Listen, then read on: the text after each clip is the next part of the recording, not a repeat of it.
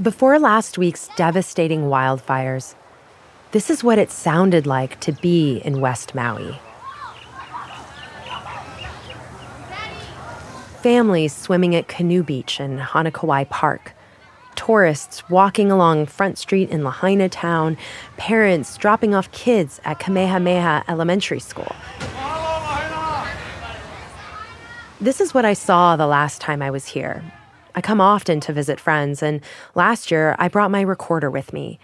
I was reporting about a controversial proposal to address beach erosion in a popular tourist area. But it seemed like that conflict was actually about something bigger, about what this place means and who is Maui for. I've lived here all my life. My parents, my grandparents, Back then, I talked to Paul Hanada, a fisherman and freediver who cares deeply about the ocean. Months ago, I asked him about this question while sitting in a park. Maui is for people that really respect the island uh, and respect each other. You know, there are a lot of people that come only for uh, money for themselves, and uh, they really don't care about anything else, the environment or other people, or they have to learn something. And you know, I think it's our responsibility to teach them. Maui is a place where tourism is big business and the cost of living is high. I spoke with Iokepa Naeole, a native Hawaiian who is a cultural tour guide in West Maui where he takes visitors out on canoes and tells them about the history of these places. He talked about tourism and the island's economy. We wish we could have done it better. We wish there was a different way to do it. There are uh, Native Hawaiian scholars who have been, you know, telling us for, for hundreds of years already. I believe it was David Malo who, who, you know, said once that the, the big fish will come and will eat up all the little fish. And he was talking about you know, same things the, the Native Americans went through, you know, being gobbled up by the big fish. So, you know, we still feel like we're, you know, holding the jaws open of that big fish to try and not get gobbled. This is what people were saying before the devastating fires that turned Lahaina town into a wasteland. The nearby beaches, they've turned into relief sites, distributing medicine and food to people. Front Street, the elementary school, it's all gone. So when I first arrived on Maui, we got a ride in with a resident, Hawaiian resident. And as we drove in to Lahaina, it was just complete devastation, burned up cars, and just the burn area went on for so long. Um, it's just a really huge area that's been destroyed. This is my colleague Zoeann Murphy. She and reporter Reis Thebault have been reporting from Lahaina, getting a sense of the destruction caused by one of the worst natural disasters Hawaii has ever faced. So many people's lives are forever changed. Thousands of buildings are gone. More than a 100 people are confirmed dead. And Reis says many more are still missing. You can kind of recite those figures, but I think it's really hard to convey the just the magnitude of the destruction. It's it's just an entire town. You know, every block is imbued with so much history and uh, cultural significance, and it's now just forever changed and totally burnt to the ground. Reis and Zoeann say that right now, even as people are figuring out how to survive this disaster, the questions that were being asked before have even more urgency. What is the future of this place? And does it include the locals who made this place what it was? From the newsroom of the Washington Post, this is Post Reports. I'm Elahe Izadi. It's Thursday, August 17th. Today, how the people of Maui are recovering from devastating wildfires and fighting for the future of their island. I mean, these fires leveled an entire town within a very short time period, right? Reis, can you tell us what we know so far at this point about what led to the fires and contributed to this happening? The fire broke out at the tail end of a hurricane and everyone talked about, you know, in the in the hours leading up to the fire just how powerful those winds were. And I think that was sort of an X factor here. Um, they've had, you know, some spot fires, some brush fires on Maui before, but it was the winds that took that and really elevated it into the catastrophe that we've seen. There's been a lot of criticism of Hawaiian Electric, the utility company here, for its decision making leading up to the disaster and during. Um, power was not shut off, and there are some residents who have said that the power lines should have been buried underground years ago so that something like this couldn't happen. But we'll mm-hmm. continue to learn more about that in the weeks and months to come. Yeah, and we should say that the power company is already facing lawsuits and it said it doesn't comment on pending litigation and the focus right now is on supporting emergency response efforts. But Reis and Zoeann, I think it would be helpful for us to just orient ourselves a little in the history of Lahaina, of this place, and some of the issues that residents have long been concerned about and how that all relates to how people on the ground are responding right now. Lahaina has been described to us as the beating heart of Maui and, and even Hawaii.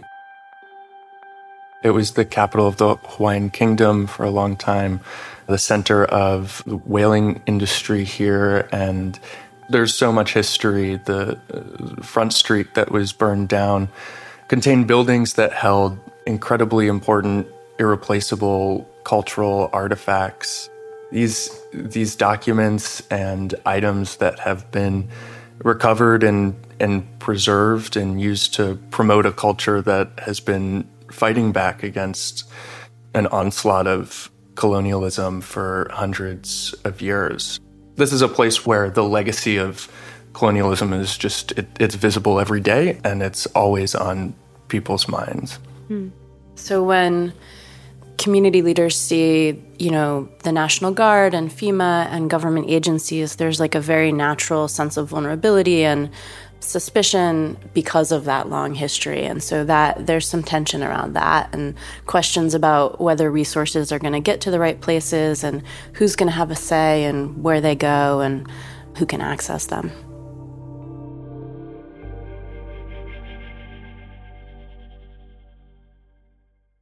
We have seen the presence of National Guard and we have heard about people seeing FEMA search and rescue teams. We haven't seen those teams ourselves, but we've heard people talk about it.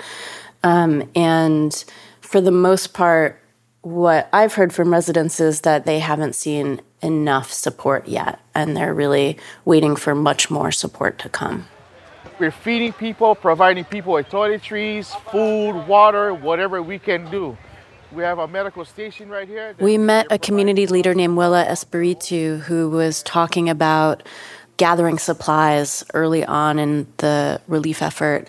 And he really emphasized that the community members were relying on each other rather than relying on the government to get them what they needed. This is how strong us people are from uh, Lahaina. That's how we come. We stay together, we can survive together. You know what I'm saying? We cannot wait for government. We cannot wait for county, state, whatever. That's why we here right now to support our community, do what we have to do for our community. What was most striking to me, and I think that that first day, what really stayed with me was seeing how the community had pulled together to help each mm-hmm. other. And mm-hmm. going to this one distribution site where local Hawaiians had like set up a spot where people could come and get water and food and just connect with each other after this tragedy it was really powerful to see. And then all of these supplies were coming in by boat because it was so hard to get in by road. And so yeah. community members were like running out onto the beach and swimming out into the water and getting these pallets of drinking water and food and supplies and like bringing it back to the shore, and they had set up sort of assembly lines to hand it to to pass these supplies along, and it was just I think it was really telling because supplies had to be coming in by boat, so to see that happening was kind of amazing, and then just the. Yeah. the like incredible sense of community was really powerful. Mm-hmm. Yeah, right now, what are government authorities doing and what are locals saying about the government response? Authorities are pleading for patience from residents as they continue their search. They say this is a difficult, unprecedented situation and, and that they're working as fast as they can. The remains we're finding is through a fire that melted metal. We have to do rapid DNA to identify them. And so when you are asking us, and we we know we've got to get, we know we've got to go quick, but we got to do it right. The main burn area has still been heavily cordoned off by authorities, and they say that's because they're still searching for bodies in buildings and in cars. When you drive through Lahaina, you can see lines of burned out cars uh, that were stuck in traffic jams as they tried to escape. And you can see ruined footprints of buildings, apartment buildings, and homes and businesses. And these are the places that authorities are, are searching through. And uh, marking with an X when they pass through and complete their search. And they're still doing that. They're not allowing people to access this area, and it's it's also hazardous environmentally. The the fumes are are pretty noxious um, and toxic, and that's been uh, that's been another challenge. So there are many people who have been displaced by this disaster. And we should also say that there are people who are still looking for their loved ones who don't know, you know, that they're still missing, right? Some people have been reunited, some people haven't. But where are displaced people living now? And what are the current needs? What is their situation?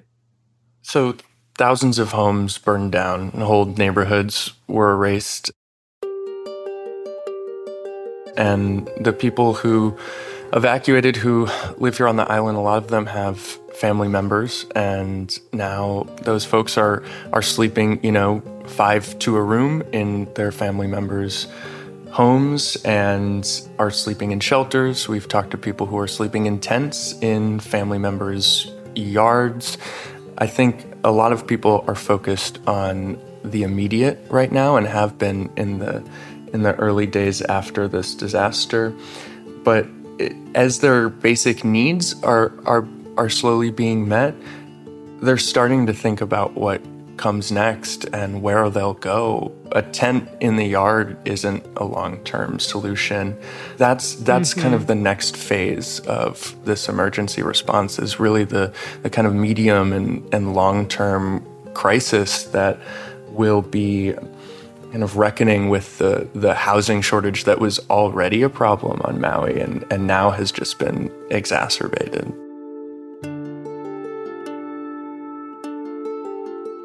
After the break, what happened to the Maui residents you heard from at the beginning of this episode? And I ask Reis and Zoeann about what the future of Lahaina could look like. We'll be right back.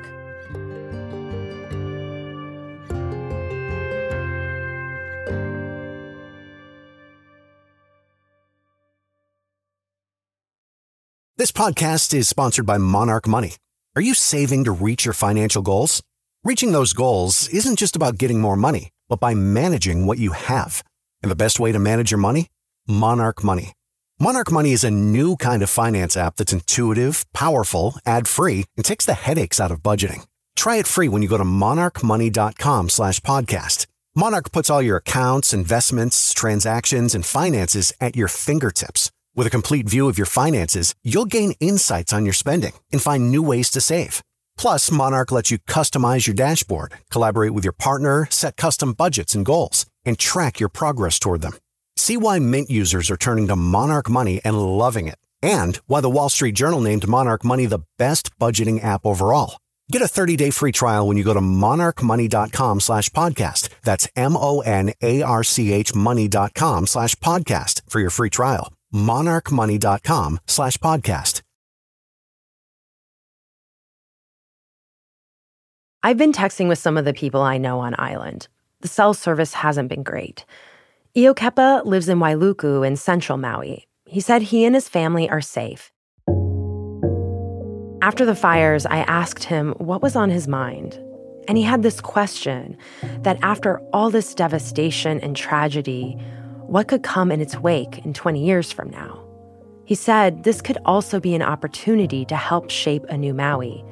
A Maui where the priority is the health and welfare and the environment of our people. He said the tourism industry could be remade to be more mindful of Native Hawaiians he said the world will be watching and it'll be up to us to show them how our world is supposed to be.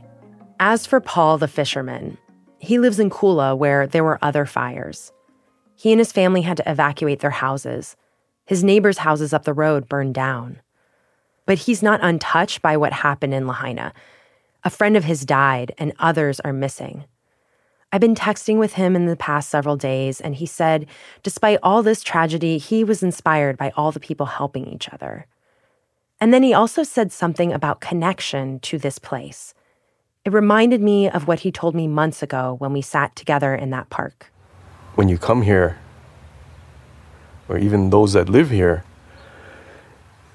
they need to understand how everything works, how everything is connected to each other the, the land, the water, the ocean, the air. And until you understand that, and it it's going to take a long time, you're going to you're going to struggle. It seems to me, sitting so far away, that these fires have shown that everything on Maui really is connected. And so when I talked to Zoeann and Reis about what's going on right now after the fires, I wanted to know were the people in Maui already thinking about the long term and how to rebuild in a way that honors connections?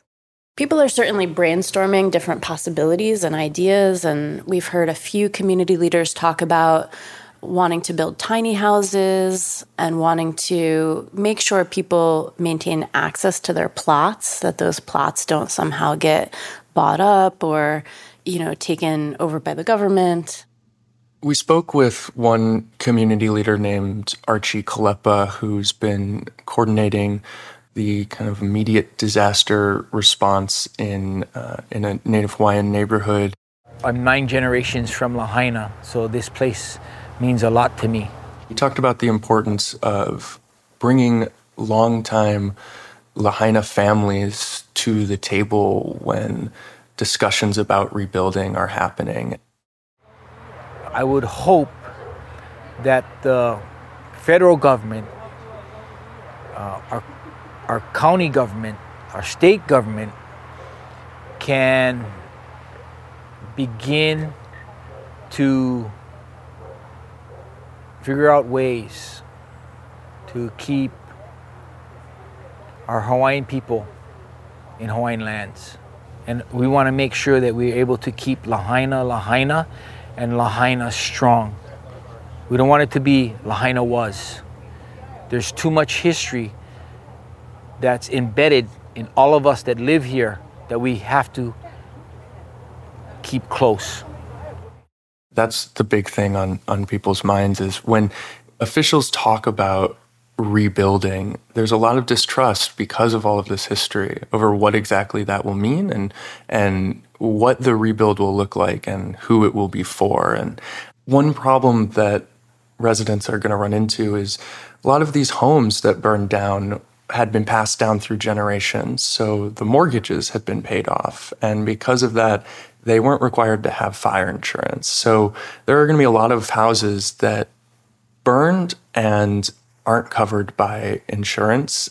And these families, uh, are already doing some math to say, you know, can we drain our savings to rebuild our house here, or do we have to make a different decision? So, in hearing what you are describing about the concerns of as to whether people can return to this land or what they're going to do, even with their property, will they be able to recoup anything? What does that mean for Lahaina of the future? Where will these people go? I think this is going to be the most important long term question because it's the people who've lived here and who can trace their family back generations here that have made Lahaina Lahaina. I think there are some big questions about if they leave, what will the town look like? And will it ever be able to approximate what it looked like before without the residents who have been there forever? So that is the, the number one question going forward. Reis and Zoeann, since you all have been reporting on the ground, what else have you seen in the community? And I'm wondering, are you already seeing signs of people starting to heal in the wake of this tragedy? You know, we spent one evening with a Native Hawaiian community as they were coming together and distributing supplies, but we were seeing people were seeing each other for the first time since the fire. And that moment of people hugging each other after not having seen each other was so powerful to see. Just tears in the eyes and relief at getting to see each other. Folks who had evacuated and were coming back in were reconnecting with their friends and family. The sun set and they served food and they had some musicians come out and guitar players and singers and they performed for people who were there.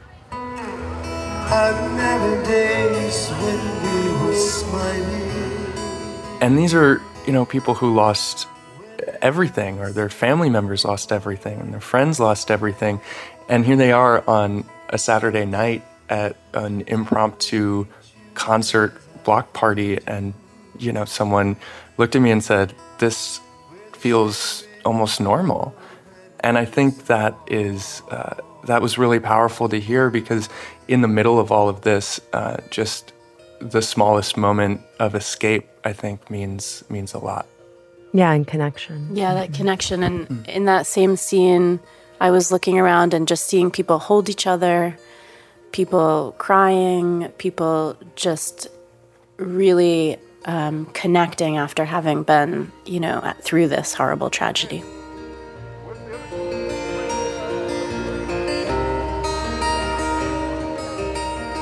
Zoeann Murphy and Reis Thebault are reporters for The Post. That's it for Post Reports. This episode was produced by me and Emma Talkoff.